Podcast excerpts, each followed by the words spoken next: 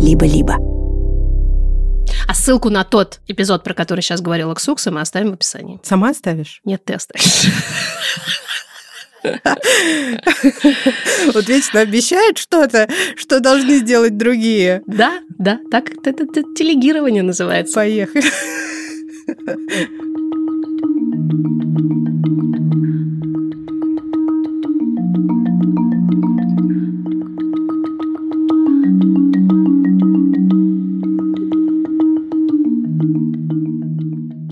Всем привет! Привет! Это подкаст «Никакого правильно» в студии «Либо-либо». Ксения Красильникова. Маша Корночула. Это нас так зовут. И сегодня мы одна сатана российского подкастинга. Точно!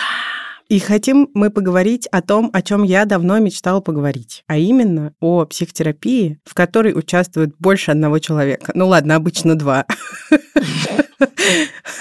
Мы говорим о парной терапии, она же, кажется, семейная, но мы попробуем немножко разобраться в терминологии, чем одна от другой отличается. В основном мы будем говорить о ситуациях, когда партнеры приходят порешать свои семейные проблемы с помощью психотерапевта. Да. И у нас будет великолепная героиня, которую мы очень любим и очень ей доверяем. У нас уже был однажды, достаточно давно с ней эпизод. Ладно, спойлер, Алина Рябый, психотерапевтка. Поговоришь всегда с Алиной, и кажется, что про жизнь гораздо больше понятно, чем прежде. Потом, правда, опять случается какая-то херобора. Поэтому мы стараемся говорить с Алиной почаще, и вот снова ее к нам пригласили. Новая рубрика «Макароны». Представляете, какие мы творческие личности. Думали-думали, как назвать рубрику, и назвали ее «Макароны».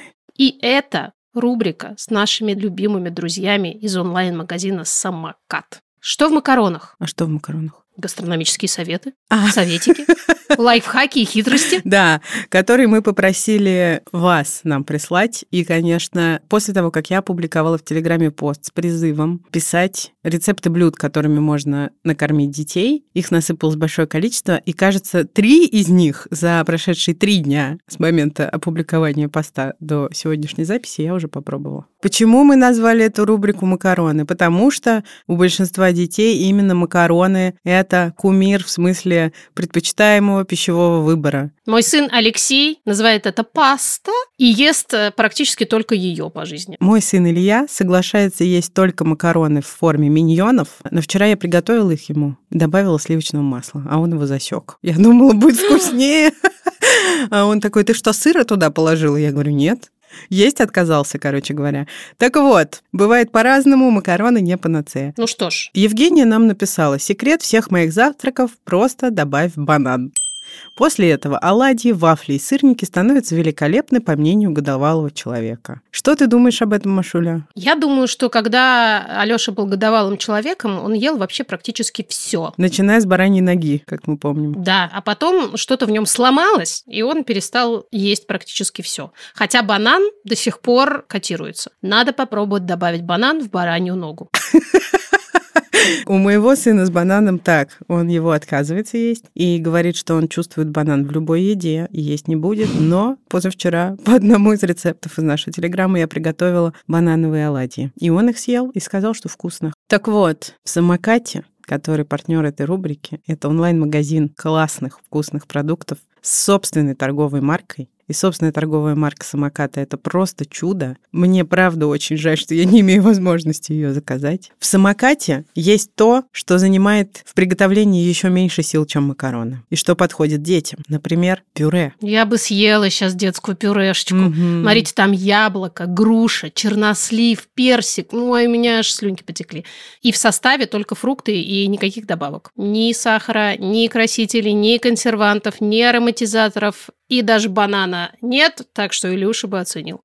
Банановые там тоже есть. Я покупала эти пюре, когда мы жили в Москве. Теперь банановые! Ел с большим удовольствием. Короче, заказываешь пятнадцать минут и пюре, и все остальное у тебя дома, и чувствуешь себя хорошей матерью. А еще, чтобы почувствовать себя хорошей матерью, можно заказать в «Самокате» молочную продукцию. Например, бифилайф с черникой. В нашей семье это все проходит под названием йогурты во множественном числе. Никто не знает, почему так сложилось, но всегда мы спрашиваем: будешь йогурты? Так вот, в бифилайфе нет ничего искусственного, этого, зато есть пюре и сок настоящей черники. Ну и макароны в собственной торговой марке «Самоката» тоже представлены. Тоже их покупала. Великолепно. Не, серьезно, мне сейчас так стало грустно. В общем, если вам, как и нам, захотелось порадовать ребенка или особенно себя детской пюрешкой или чем-то еще классным и вкусным, что приедет к вам за пятнадцать минут в разных-разных городах России, знайте, что у нас есть промокоды. Сейчас сказала, это опять так приятно. Они, правда, в этот раз пишутся кириллицей, а не латиницей. Если вы никогда не заказывали ничего в «Самокате», то промокод «Никакого двадцать» даст вам скидку двадцать процентов на первый заказ чего угодно. А если вы уже прошаренные пользователи «Самоката», и мы вам, конечно, страшно завидуем, опять же, то для вас у нас есть промокод «Никакого десять» кириллицей. Он даст вам десять процентов скидки на все товары собственной марки «Самокат». Все подробности про суммы заказов и сами промокоды в описании эпизода. Пожалуйста, пользуйтесь. Супер класс. Мне кажется, я поплакала даже на рубрике. Что же такое парная терапия? Что говорит нам жизнь, наука и судьба? И реальность. И реальность часто отличается. Надо сразу сказать, что все, что касается науки, статистики и другой вот этой нашей любимой информации, которую мы обычно готовим заранее, и она у нас практически всегда бывает взята с загнивающего Запада, но чаще всего мы допускаем, что статистику можно достаточно легко экстраполировать на нашу реальность. Но, похоже, мы добрались до того момента, когда это прям не работает, потому что в Америке парная терапия очень популярна. А у русскоязычных людей, насколько я себе это представляю, это все-таки исключение. Как ты считаешь? Сейчас задам очень неожиданный вопрос. Есть ли среди причин, почему так происходит, патриархат? Да нет. Ну не здесь. Но, с другой стороны, одним патриархатом, понимаешь, не объяснишь, потому что в Америке тоже патриархат никуда не делся. Мне кажется, тут куда больше значения имеет реально развитие индустрии. Индустрии психотерапии, которая, конечно, в Америке, мягко говоря, глубже и больше, чем у нас. Я все-таки думаю, что патриархат не нужно сметать с этого стола, и не нужно утверждать, что он в последнем вагоне. У нас поезд на столе, я правильно поняла, да? Все верно. Потому что все-таки не принято мужику ходить на психотерапию, как мы знаем. Конечно. Нет, понимаешь, это просто тот случай, когда у нас обычно бывает одно блюдо на столе, а здесь несколько. Такие вот закуски разнообразные. А чем тебе вагоны не понравились, я попрошу? Подожди, ну ты сначала со стола. Хорошо, это вагон-ресторан. Договорились? И в нем у нас в этот раз, помимо патриархата, есть еще, надо посмотреть, сколько миллиардов составляет собой психотерапевтическая индустрия в Америке. Я думаю, что много. И я думаю, что это имеет значение, потому что когда из десятерых твоих мужиков-друзей семеро ходят на терапию, тебе уже не так стыдно. Хотя патриархат все еще на месте. Просто потому, что это социально приемлемо. А у нас пока социально неприемлемо. Рискну предположить, что патриархат тоже немножко в другом виде. Я понимаю, что это твое любимое блюдо от шеф-повара, и ты никак не хочешь его убирать. Я никогда не буду спорить с тем, что патриархат виноват во всем. Иногда ты говоришь патриархат там, где мне даже в голову не приходило. Ладно, интересно, что мы уже десять минут или сколько не можем рассказать, что же такое парная терапия.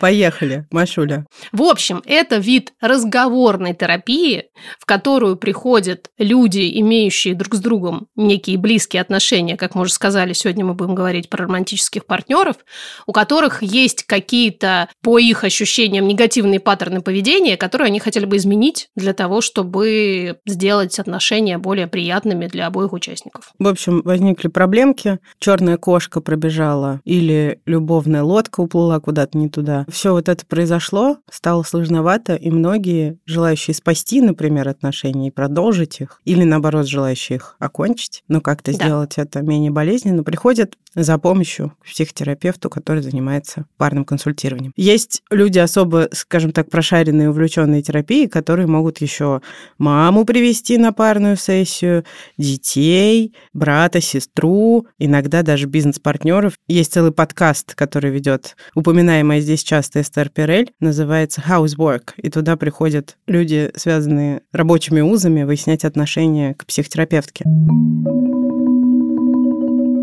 С какими задачами чаще всего приходят к семейным терапевтам романтические партнеры? Ссоры. глобальные или локальные конфликты. Бывает, что конфликт нарисовался по какому-то отдельному поводу, а бывает такое, что люди просто заметили, что они постоянно ссорятся. Потеря сексуального контакта и близости в отношениях. Острые жизненные кризисы, например, болезни, репродуктивные трудности, утраты, другие штуки, которые неизбежно влияют на партнеров. Еще одна задача, как мы уже упомянули, завершение отношений на лучших из возможных условиях. О чем в основном болтают у терапевтов в кабинете? Да о том же, о чем мы с вами болтаем, во-первых, с друзьями, а во-вторых, на личной терапии. Только количество мнений несколько больше, чем обычно. А именно в два раза. Ну, быстренько перечислим. Деньги, родительство, секс. Неверность, ближайшие родственники, друзья. Проблемы со здоровьем, репродуктивные трудности, зависимости. Травмы из прошлого, эмоциональное отдаление, частые противоречия. Все. Другие темы на семейной терапии никто не обсуждает. А если вам захочется, пожалуйста, сверьтесь с списком. Можно, конечно же, обсудить хоть погоду, хоть цены на кроликов в нынешнем сезоне, но как-то вот так сложилось, что чаще все-таки обсуждают вот эти вопросики. К нам пришла Алина. Алина, привет, расскажи о себе. Привет, привет, я Алина. Я Алина Рябый, я человек, женщина. Человек-женщина, это наш любимый супергерой с Кириллом, моим мужем. Конечно, а кто же еще супергерой, как не человек-женщина? Я эмоционально фокусированная терапевтка, у меня пятеро детей, малюсенькая внучка, и сейчас я живу в Сербии. Это человек-женщина, у которой есть внучка. Ну, бывают такие люди-женщины, да. Это потрясающе. Спасибо, что ты к нам снова пришла, дорогая. Мы страшно рады с тобой разговаривать всегда. Очень взаимно. Алина, чем парная терапия отличается от семейной? Они вообще отличаются? Их часто путают. Семейная – это более общий термин. То есть на семейную терапию, по идее, может прийти вся семья. С детьми, даже можно со старшими родственниками прийти, каким угодно составом. А парная – приходит пара, и все. Дети дома, если они есть. Если есть с кем оставить. Абсолютно. Или смотрят мультики в соседней комнате. Если ваши дети смотрят мультики по четыре часа в день, это ваш шанс сделать так, чтобы они смотрели их по шесть часов в день. Отличная реклама. Прекрасно. Алина, у меня есть история. Давай. Я, прежде чем расставаться со своим мужем, дважды попробовала парную терапию в разных подходах. Ну, я же правильная девчонка. Как, как минимум для очистки совести. На самом деле у меня была большая надежда, что это поможет что-то изменить. Да. И мы ходили к эмоционально фокусированной терапевтке сначала, и мне, честно говоря, очень mm-hmm. нравилось, и казалось, что там мы какие-то штуки раскапываем, которые мне не были, например, известны, которые для меня становились важными. Но потом этот процесс прервался, кажется, по инициативе моего бывшего мужа, потому что он сказал, что ему слишком тяжело. А потом мы еще побывали в парной, ориентированной на решение краткосрочной терапии, это был подход, и И там я злилась еще и на терапевтку. Мало того, что она в ориентированном на решение краткосрочном подходе пыталась сказать нам, что мы должны сконструировать прекрасное будущее и представлять, как это прекрасное будущее уже наступило. И я такая, ну как бы, камон, а кто будет решать сегодняшние проблемы? Как это вообще возможно? Так еще и на третьей или четвертой встрече она перепутала имя моего мужа, назвала его другим именем. Ох, как я тут отлетела в космос, надо сказать. На самом деле, это было довольно полезно, потому что там уже мы пришли к выводу, особенно я, что больше пытаться не стоит, и надо заканчивать эти отношения. И есть такая идея, и я слышала ее, кстати, от своих знакомых, что вообще вот эта вся семейная ваша терапия, она сделана для того, чтобы развестись. Вот если вы пойдете к психотерапевту, говорил один наш с Кириллом знакомый, вы обязательно разведетесь. И явно вот это вот все на это направлено. Правда ли это? Нет. Вот Ксукс сходила и развелась. Смотри как. Да, я думаю, что если бы Ксукса не сходила, она бы тоже развелась. А-а-а. Черт возьми. То есть э, тут мы подходим к одному из важнейших правил логических. После не значит вследствие. Да-да, так и есть. Это оно.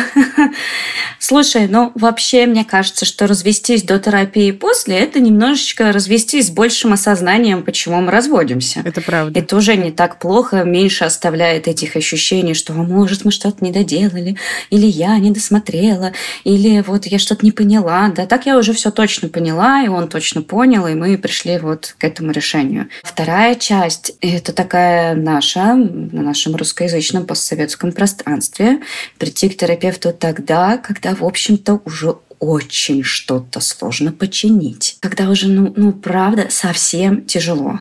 И это правда тяжело. Это на физическом уровне так болит, что, да, почти невыносимо. И кажется, что просто легче разойтись, чтобы прекратило так болеть безумно. Если в идеальном мире с розовыми понями приходить раньше, начинать со всем этим работать раньше, шансов немножко больше. Это тоже не панацея ни разу, да. Мы в отношениях по очень разным причинам и по разным причинам из них выходим. Но шансы, конечно, повышаются. Опять же, какая у нас цель? У нас цель во что бы то ни стало сохранить эти отношения. У нас цель разобраться и понять, что в них происходит. Когда пара приходит, и у них цель сохранить эти отношения, потому что они на самом деле очень сильно дорожат ими, да? Ну, тогда шансов прорваться через какие-то сложности, чтобы сохранить эти отношения, больше. И важно, когда оба человека в паре приходят с одной и той же задачей, потому что, конечно, очень часто бывает не так. Но даже это не всегда помогает, да, потому что человек может прийти с задачей во что бы то ни стало сохранить эти отношения и ничего не делать со своей частью.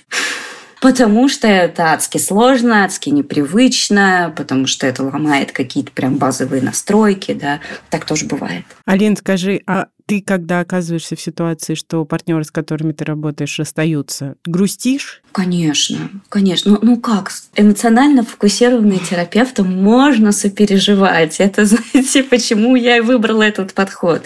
Это подход, в котором можно и нужно сопереживать паре, с которой работаешь.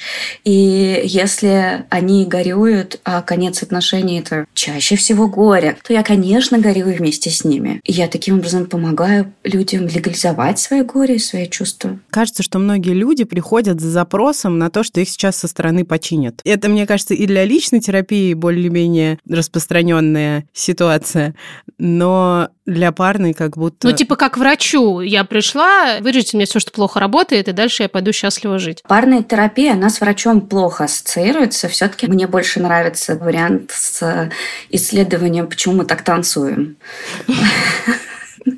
Ну, мы как-то так танцуем, да, что локтями постоянно друг друга задеваем, наступаем на ноги, обоим больно, почему-то не можем расцепиться, продолжаем танцевать. Ну, и дальше два варианта. На самом деле мы хотим расцепиться, но почему-то не можем. Или, наоборот, мы все-таки хотим танцевать, но хотим прекратить вот это вот творить. Да, и тогда терапевт не тот, кто может починить, это тот, кто может посмотреть. Да, он в танце более-менее понимает, поэтому говорит, так, смотри, вот ты локтем задеваешь, то, что вот это движение делаешь. А тебе больно, да, потому что тебя локтем в этот момент задевает. Но ты в ответ смотри, что ты делаешь. Ты вот так хоп и толкаешь, да. Вот мы смотрим, смотрим, потом мы прекращаем делать неправильные движения. И после них вдруг выясняется, что правильные движения в целом людям уже близки, уже можно их нащупать. Помимо того, что люди боятся, что мы обязательно разведемся, если мы пойдем к терапевту, есть еще одно волнение, которое, опять же, из того, что я знаю, смотря на знакомых людей, вполне обоснованное. Это что терапевт будет занимать позицию чью-то. О, да. Какая-то, к сожалению, нередкая, похожая ситуация. Такое случается. Я такие вещи слышала из других подходов. Я вообще не уверена, что там был подход, когда действительно терапевт вставал на чью-то сторону. В эмоционально фокусированном терапии наша задача всегда услышать обоих и дать почувствовать, что я здесь не на чьей-то стороне, и вы ко мне принесли не каждого из вас, а вообще только ваши отношения, вот с кем я работаю. Да. Когда оба в паре страдают, то оба страдают. И если пришли оба, значит, точно обоим хочется что-то поменять. У меня таких не было ситуаций, когда человек пришел на терапию просто потому, что его за шкирку привели. Я могу себе такое представить, но чаще всего даже за формулировкой «ну вот она хочет, я и пришел», немножечко поговорив, оказывается, что нет, мне на самом деле очень-очень дорого. И когда она сказала, что вот это наш шанс, я пошел, потому что я хочу, чтобы что-то изменилось. И на всякий случай проговорю, что если вы чувствуете, что терапевт встает на чью-то сторону, это валидный повод для того, чтобы прекратить эту терапию. Я просто знаю, что люди этого стесняются, начинают стыдиться и думать, что это мне сейчас кажется, мне надо потерпеть, а может, это я недостаточно хочу. Да, если есть силы, возможность сказать терапевту, что у меня сейчас ощущение, что вы вот встали на сторону партнера, а про меня забыли, это очень поможет. Хорошему терапевту такая обратная связь точно поможет. Действительно, парная терапия требует такого, да, баланса, особенно поначалу, особенно когда у обоих очень болит. Нам очень важно, чтобы оба чувствовали, что здесь безопасно, здесь никого не обвиняют. Нет, ну, конечно, нельзя вставать ни на чью сторону. Вообще это не задача вставать на чью-то сторону. А если очень хочется? Вот ты понимаешь, что один другого мучает, делает ужасно больно, а другой эту боль сносит. Но мы знаем, как минимум, распространенную проблему в отношениях, связанную с насилием. Во-первых, это надо прояснять и показывать, как твои действия влияют на твоего партнера. Можно это делать, не осуждая, не обвиняя, не принимая ничью сторону, оставаясь в сочувствии тому, кому делают больно, и показывая, что вообще-то вот это делает больно, и тебе больно, потому что тебе вот это делают. И показывая второму партнеру, что смотри, да, я понимаю, что ты так реагируешь, потому что, но это делает твоему партнеру больно прямо сейчас. В принципе, насилие физическое, насилие, когда действительно один партнер от другого зависит, и тот пользуется своим положением, да, когда мы подозреваем, что эффект от нашей сессии может быть такой, что какому-то из партнеров станет небезопасно, это сигнал, что мы должны прекратить сессии и сказать, что, ребята, это то, с чем мы не можем работать, вот это небезопасно, это надо остановить прямо здесь и сейчас и не участвовать в таком, да, это противопоказание. А в этой ситуации нужно ли сказать партнерам, что им небезопасно еще и друг с другом? Конечно, конечно, мы это проговариваем вслух явно обоим партнерам, что вот это оно происходит, да, это насилие, оно должно быть остановлено, и психотерапия тут не может помочь. Но это возможно, наверное, женщине иногда, как-то услышав, что это третьим лицом названо тем, что оно является, то есть насилием, да, может ей помочь да. почувствовать в себе силы, действовать как-то дальше. Более того, терапевт имеет право выйти потом с пострадавшим клиентом на связь, дать какие-то контакты, куда бежать, что делать. Угу, угу. Это очень важно, мне кажется. Спасибо. В начале эпизода мы закинули крючок, сообщили, что расскажем о статистике. Вот начинаем. В основном у нас, как мы уже сказали, американская статистика сегодня, и она сильно отличается от нашей, но это не повод ее не проговорить. В среднем около сорок девять процентов женатых пар рано или поздно оказываются в кабинете у терапевта. Есть такой специалист по отношениям, доктор Джон Готман, его много в каких источниках упоминают, так вот он утверждает, что иногда парам требуется аж шесть лет после того, как у них возникли первые серьезные трудности, чтобы обратиться за помощью. Но большая часть, пятьдесят семь процентов пар, обращаются за помощью примерно между третьим и пятым годом брака. В среднем психотерапевты предлагают двенадцать сессий для того, чтобы обсудить и решить проблемы в отношениях. Но около шестьдесят шесть процентов пар посещают двадцать сессий, а еще двадцать два процента аж пятьдесят. Ну, восхищаюсь упорством и стремлением наладить отношения. На самом деле, да. Это большой коммитмент. Классно. Это правда. Больше половины, пятьдесят пять процентов пар проводят в терапии полгода или меньше. Чаще всего к парной терапии обращаются миллениалы. Миллениалы – это... Это мы. Мы. Теперь степень удовлетворенности. Надо сказать, что она очень высокая. От семьдесят до девяноста процентов пар считают свой опыт терапии успешным. Более того, около двух третей всех, кто обращался за помощью к парным терапевтам, наблюдают улучшение не только в отношениях с партнером, но и просто в жизни своей собственной, личной.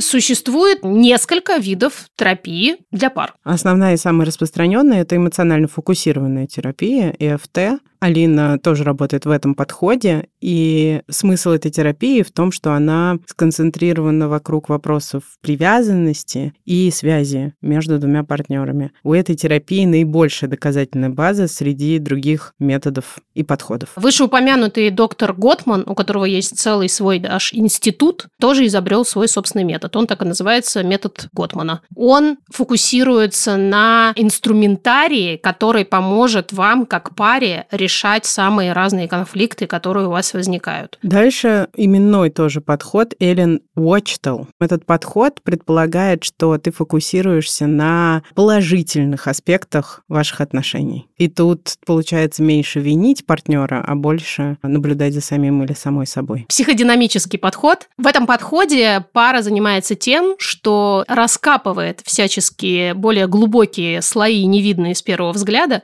ищет там разные страхи, надежды, которые мотивируют вас и вашего партнера. И еще очень распространенный подход ка бэ тэ, когнитивно-бихевиоральная, она же поведенческая терапия. И здесь, судя по всему, методы те же самые, что в индивидуальном ка бэ тэ. И, мне кажется, похоже на подход Готмана, потому что это обычно такая инструментальная штука. Да. Гораздо меньше попыток что-то раскопать и гораздо больше практических штук, например, изменения мыслительных паттернов, которые негативно влияют на поведение партнеров и, соответственно, их отношения. Сейчас послушаем ваши истории. Мы очень их признательны. Как всегда, их пришло много. И мы отобрали те, которые подсвечивают разные ситуации. Послушаем и поговорим об этом вместе с Алиной. Привет. Мы с мужем были на одном сеансе терапии. Больше нам, как оказалось, и не нужно было. У нас довольно хорошие отношения, но однажды случилась такая конфликтная ситуация, из которой мы вроде как выйти вышли, но осталось много нерешенных вопросов. И когда мы поняли, что сами не можем договориться, то не помню, кто из нас, кто-то предложил попробовать пойти к психологу. По-моему, все-таки это была я. Нам повезло с терапевткой. Она очень нам хорошо помогла договориться, была таким вот человеком, который поддерживает контакт и помогает разобрать вопросы, помогает на какой-то нарисовать план действий. И, собственно, второго сеанса нам не потребовалось. Мне кажется, это очень здорово может снижать уровень страха людей, которые считают, что если уж ты попадешь в лапы к терапевту, то все. Живым не уйдешь. Я ее очень люблю, когда с таким запросом приходит. Приятная работа. Когда, в принципе, все хорошо, просто, да, возникло какое-то недопонимание, и надо дать обоим поддержки, дать обоим рассказать, что происходит, и люди уходят спокойные, умиротворенные, с пониманием, как жить дальше. Привет, никакого правильно. У меня был опыт одной сессии совместной психологической с моим партнером. Моя психологиня предложила прийти нам вместе. Он согласился, и после сессии он начал все отрицать. Он начал отрицать то, что мне нужно ходить к психологу. Потом он начал отрицать то, что мне, в принципе, нужно какое-то психотерапевтическое лечение и психиатрическое. Это было ужасно. Его никто носом в говно не тыкал, так сказать, но я не знаю, что произошло. Мне этот опыт очень сильно не понравился, и я бы не хотела повторять это еще раз. И мне не кажется, что дело было тут в психологе. Просто такой был человек. Вот такая странная ситуация, на мой взгляд. Хотя, возможно, это тот случай, когда... Ну, я сейчас буду очень грубо додумывать, но из серии «Ну ладно, я схожу, ну раз уж как бы меня заставляют». Ну вот я сходил, и теперь я еще больше считаю, что это ваша психотерапия полная фигня. Так, может быть, я еще могу, не опровергая твою версию, а скорее дополняя, какие еще могут быть варианты. Получается, что он пошел на одну сессию с психологиней, с которой она уже занималась в течение какого-то времени. Угу. Это значит, что он сразу, скорее всего, чувствовал себя небезопасно. У них уже тут альянс, они друг друга понимают, они уже друг друга поддержали. Это правда не очень, как будто, да? Это не очень, да. Скорее всего, ему было очень небезопасно, и дальше, да, какая-то реактивность выстрелила. Обычно, если я занимаюсь с кем-то индивидуально и понимаю, что явно все звучит про то, что, да, нужно что-то еще с партнерскими отношениями, я все-таки коллег рекомендую. Ну да, безопасно, как ты сказала, скорее делать так. Да, то есть совершенно нормально, когда пара пришла вместе. гостей в течение терапии мы понимаем, что на самом деле каждому нужны еще индивидуальные сессии. Но мы так и договариваемся, что это индивидуальные сессии в рамках парной терапии. Да, да. У меня так было как раз с первой терапевткой. Да, чем это отличается от двух разных терапевтов и просто когда пара ходит на разные личные терапии, в общем, понятно, потому что один ходит с запросом «я что-то как-то все время кричу на мужа», а второй ходит с запросом «не могу понять, почему не могу реализоваться в жизни». Да, тут оба ходят с одним запросом к одному терапевту, просто иногда им нужно больше индивидуальной работы. Ага. Мы вам в последнее время стали рекомендовать подкасты, которые делает Латвийское радио четыре. И сегодня наша рекомендация самая близкая мне, например, потому что это истории о людях, причем преимущественно о женщинах разных, которые жили в предыдущей эпохе. Я, например, страшная фанатка истории Владимира Маяковского и Лили Брик. И я ее знаю, но... слушать об этом мне никогда не лень. Этот подкаст называется «Истории на манжетах», и вообще в нем достаточно короткие и емкие, примерно пятнадцатиминутные эпизоды.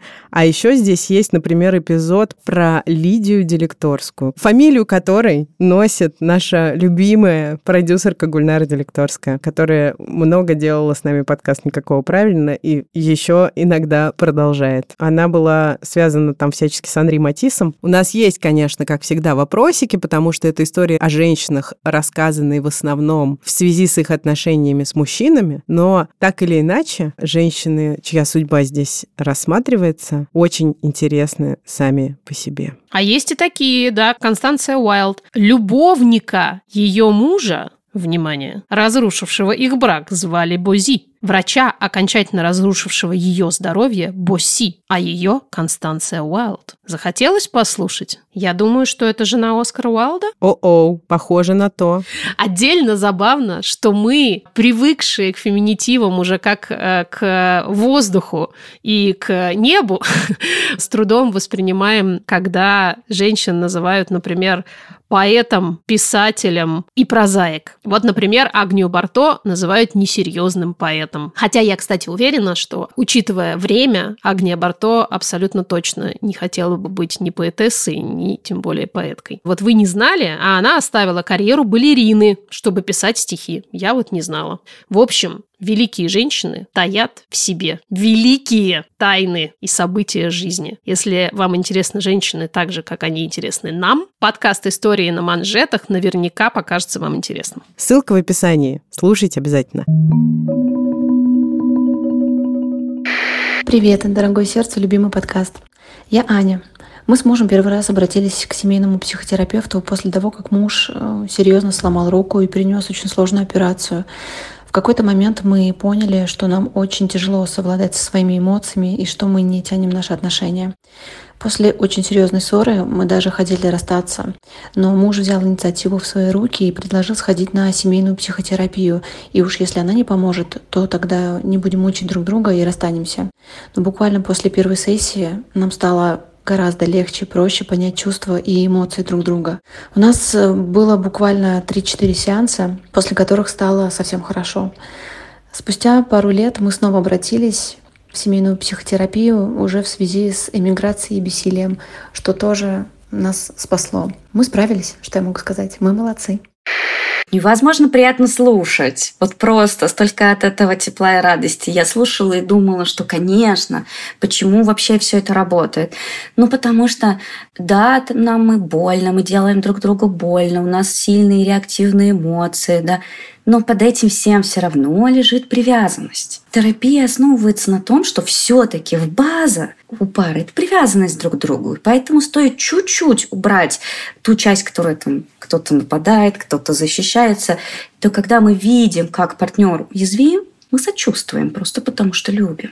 А как так? Вот мы друг друга любим, у нас привязанность. Почему нам не удается это друг с другом, и вдруг после одной сессии нам это удается в присутствии третьего человека? Потому что, когда на меня кричат, то мне прежде всего страшно, и мне так уязвимо, что я не могу даже предположить, что он кричит на меня, потому что, боже мой, он скучает по мне, например, чувствует себя несчастным и одиноким. И точно так же, когда я пытаюсь достучаться, договориться, да, а в ответ я вижу повернутую, значит, в бок голову, взгляд устремленный в окно, руки вот так вот собранные на груди, то я чувствую, что меня отвергает. И мне так больно в этот момент, что я не могу представить, что партнер все вот это делает, закрывается, молчит и отворачивается, потому что больше всего на свете он старается не допустить скандала в наших отношениях. Он так их бережет. Он думает только сейчас пережду, пережду, пережду, пережду.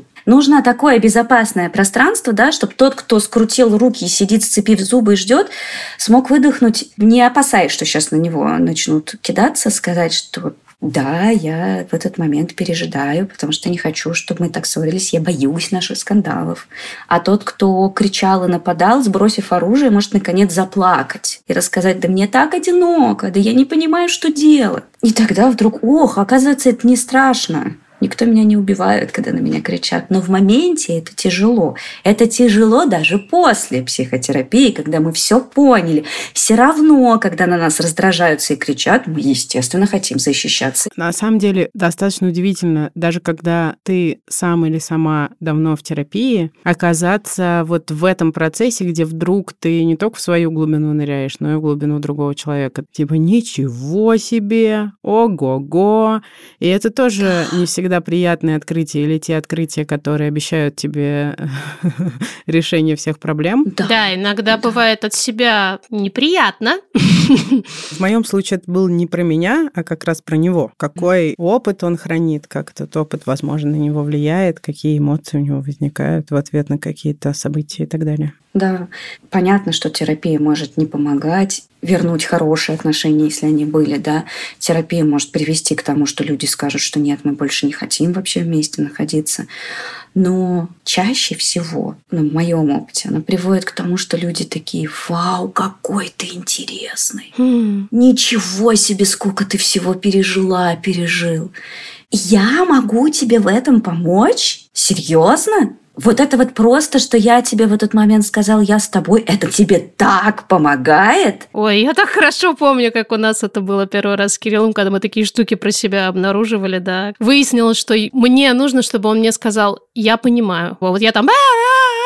Он мне спокойно говорит, я понимаю. И у меня такие прям ух, плечи опустились, выдохнуло. Все, это так, казалось бы, просто. Да. Я сейчас, знаете, еще вспомнила, что там был совершенно рвущий на куски регулярный опыт, когда терапевтка говорила условно, давайте сформулируем, что вы сейчас чувствуете. И ты формулируешь, а дальше она говорит, а теперь повернитесь к нему и скажите ему Ой. то же самое. Я такая... Да.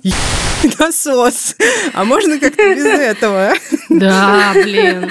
И это регулярный прием. Ты и так говоришь, а дальше ты просто проговариваешь то же самое, только... Непосредственно, в лицо. Вроде он все же уже слышал. В чем сложность? Почему же так все замирает, так страшно в этот момент? Да, такой уровень риска прямо возрастает. Но если, да, это удается, то есть на той стороне партнер вдруг смотрит на тебя большими глазами, слышит и принимает, это незабываемый опыт. Это может не случиться, да, партнер может оказаться в своих защитах, но ты попробовала. Это тот самый вот новый танец, который танцуется прямо там, он на терапии начинает танцеваться и дальше уносится в жизнь. Мы не привыкли такие простые базовые эмоции проговаривать вслух. Это навык. Это навык. А потом, когда действительно тебе нужно вдруг повернуться к человеку, с которым вообще-то у тебя очень сейчас все как электричество, да, бежит, провернуться и сказать, это вот еще следующий анлок. Это точно навык. На самом деле, я все время провожу сравнение между эмоциями и физическими ощущениями. Надо сказать, что с физическими ощущениями у нас у всех чуть-чуть получше. Тоже по-разному, но чуть-чуть получше, да. Вот история, да, когда болеешь, приходишь и говоришь, мама, у меня животик болит. А мама говорит, как у тебя болит животик? Тебе давит, тебе колет, выше попочка, ниже попочка. Давай погладим, давай погреем, ну или вызовем врача. Но никто ничего подобного нам в детстве не говорил про то, когда ты стоишь, топаешь ногами или сжимаешь зубы, или плачешь, тебе говорят, пойди в комнатку как бы там. Сиди, успокойся и возвращайся. Ну или еще что-нибудь подобное. Ничего не понятно, что происходит, да, вся суть в том, что просто мы говорим человеку, когда его колбасит, что с ним происходит. Ну, для того, чтобы взрослый смог так сказать, хорошо, чтобы взрослый, во-первых, понимал, что с ребенком происходит, а во-вторых, что с ним в этот момент происходит, потому что редкий взрослый ничего не чувствует, когда его человек маленький стоит и орет, как сумасшедший. О, да. И взрослый при этом переполнен своими чувствами, своими эмоциями, которые он себе не может ни объяснить, ни разрешить, ни понять, как себя поддержать. А это база. Это база. Вот. Где же нам ее взять, дорогая Алина, базу-то? Ну окей, я, да, я сделала курс специально такой, ровно про это, да, вот самые-самые простые базовые навыки про то, как быть со своими эмоциями, потому что те, кто вот давно в терапии, те, кто про это уже много чего слышал, понимает, уже есть определенный навык. Вот что-то со мной случилось, я чувствую, что меня накрыло, я могу остановиться, я могу понять, м-м, вот что меня накрыло, и вот что мне стало сделать, чтобы мне стало лучше. И это очень помогает. Как только это понимаешь про себя, да, когда рядом с твоим ребенком что-то происходит, тебе уже гораздо легче, просто понятно, что с ним, интуитивно. Ты уже можешь подсказать. Не всегда, но все равно, да, через себя мы хорошо понимаем. В разы легче. Да, я сделала этот курс с идеей, что психотерапия уже чинит проблемы. А это до прохода к врачу. Мы знаем, что когда болит голова, да, в каких-то случаях надо принять нурофен, в каких-то нужно просто поспать, в каких-то выпить кофе. Мы знаем. Вот так и здесь. Хорошо бы знать, о чем эти эмоции, как с ними быть. Ссылочку положим в описании. Точно положим. Когда курс начинается? Он начинается двадцать первого сентября. Он будет идти по четвергам. Ранняя цена действует до десятого сентября, а у вас, конечно, промокод никакого. При записи есть колоночка промокод, и все сразу видно. Слушаем историю про неромантических партнеров. Привет, Маша из Ксукса. Я пробовала начинать семейную терапию вместе со своей мамой. Мы начали, когда я уже была взрослой и жила отдельно. Дело в том, что у нас очень сильно испортились отношения в какой-то момент, и я не готова была продолжать с ней общаться. Пришлось как-то минимизировать общение. А маме хотелось со мной общаться, поэтому мы решили попробовать совместную терапию. Посетили, может быть, три-четыре встречи, и на этом все. Я сказала, что не хочу продолжать, потому что даже в терапии общаться с мамой слишком тяжело, и у меня не было ощущения, что это приведет к какому-то хорошему результату. И так тоже бывает. Да, да. Это еще может быть полезно, наверное, потому что в процессе такой терапии и мама может сделать вывод о том, почему дочь не хочет продолжать с ней общение. Mm-hmm. И это может быть чуть легче принять. И дочери после такой терапии легче со своим решением не общаться, да? Да. Тоже да. Так может типа быть. Я что-то сделала, я не просто так закрыла дверь, да, я попробовала. Да. Привет, я Настя, мне тридцать семь лет, я хочу поделиться своим крутым опытом семейной терапии. В шестнадцатом году у меня была замершая беременность на приличном сроке. Когда я поняла, что не справляюсь с депрессией, записалась на консультацию к психологу. Психолог настойчиво рекомендовала прийти вдвоем с мужем, и ради меня он согласился. У нас было два личных сеанса, на которых мы плакали, кидались обвинениями, а психолог помогал нам друг другу услышать. Эти встречи вывели нас на новый уровень отношений.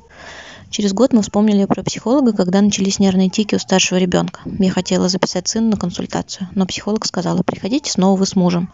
Оказалось, что это не шутка, потому что дети реагируют на взаимоотношения родителей. После четырех сеансов по скайпу мы, во-первых, еще больше сблизились с мужем, а во-вторых, у сына прекратились навязчивые дергания. С тех пор я топлю за семейную терапию. Мы с мужем в браке семнадцать лет, у нас пять детей, мы обожаем друг друга, мы все еще ссоримся, но уже знаем, как мириться. Люди, которым семнадцать лет в браке, и они все еще обожают друг друга, и у них пятеро детей, у меня прям, у меня мурашки бегают размером просто со слонов по мне. Алина, это не ты записала этот войс? Нет, это не я, да, у нас меньше семнадцати лет, мы не, не переживали таких потерь, но мы тоже ссоримся, но мы знаем, как мириться, и миримся теперь быстро, и вообще, мне кажется, это и есть главный результат терапии.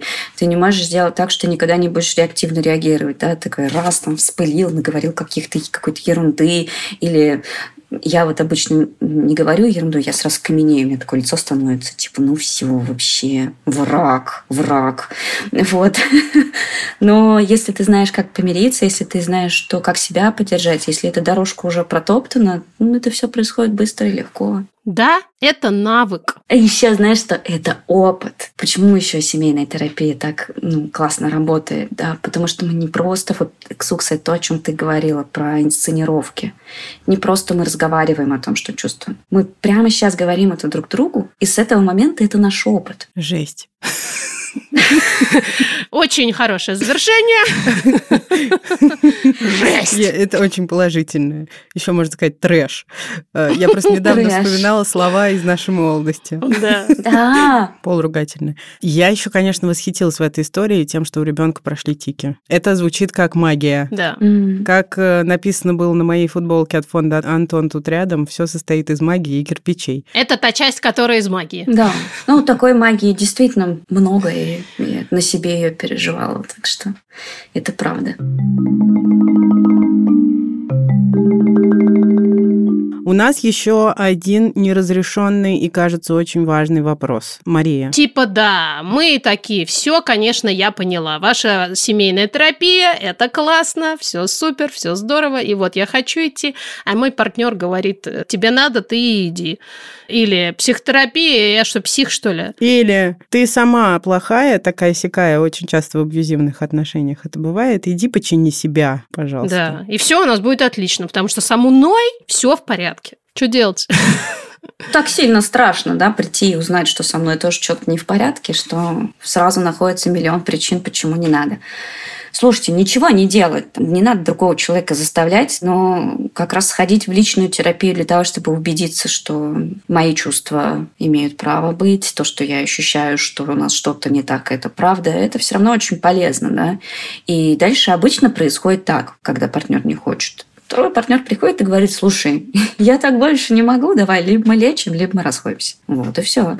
И на этой мотивации люди приходят. Она странная. Как бы шантаж, как будто бы немножко. Как бы шантаж, но если этот шантаж честный, в том смысле, что партнер правда не видит другого выхода, то, да, есть смысл задуматься. Так бывает, что второй партнер приходит на терапию, потому что вот такое условие сохранения отношений. Бывает, что это помогает, бывает, что, конечно, что и не помогает, да, что он все равно не готов, не готов, не готов. Но правда, часто оказавшись в терапии, он чувствует такую поддержку, что понимает, что ох, а он наконец вообще впервые услышан.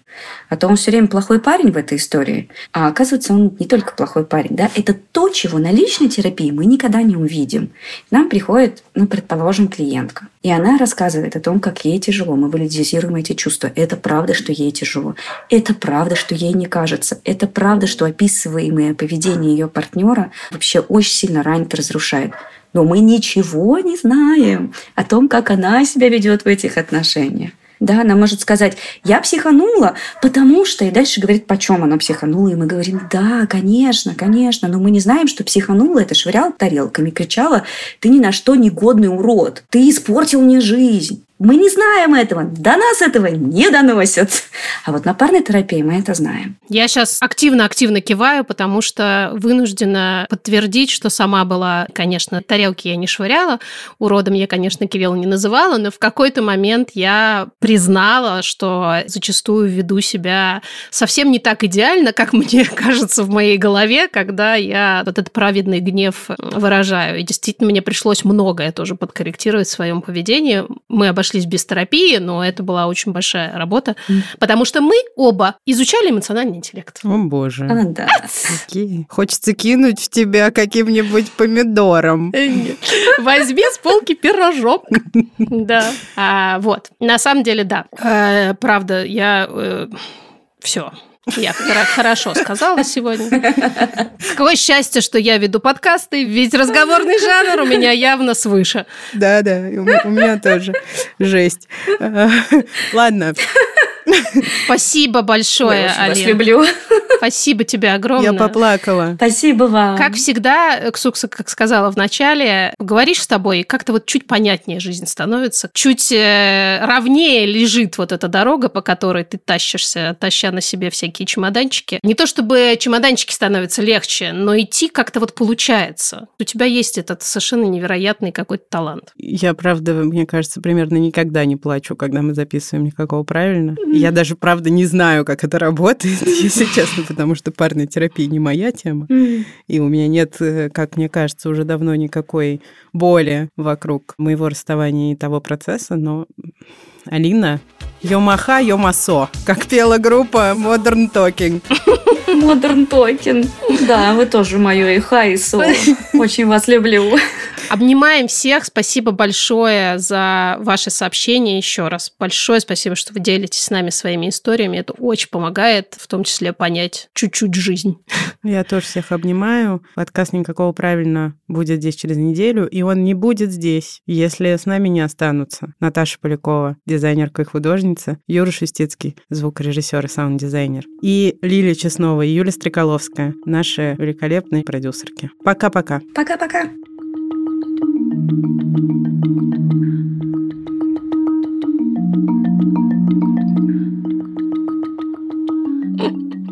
Я думаю, что нашим детям может повести слушать подкаст «Так себя ведут». Я просто бесконечно слушаю подкаст «Так себя ведут». Я больше не могу. Который ненавижу мы сделали этих... вместе с Алиной. Да. да. Я ненавижу этих Васю, Киру и их положительных родителей, которые бесконечно рассказывают им про эмоции. Валидируют. Я тоже, знаешь, когда читала про их родителей, думала, боже, куда они ходят? Как, как они восстанавливаются? Им надо помочь. Алина, не бухают.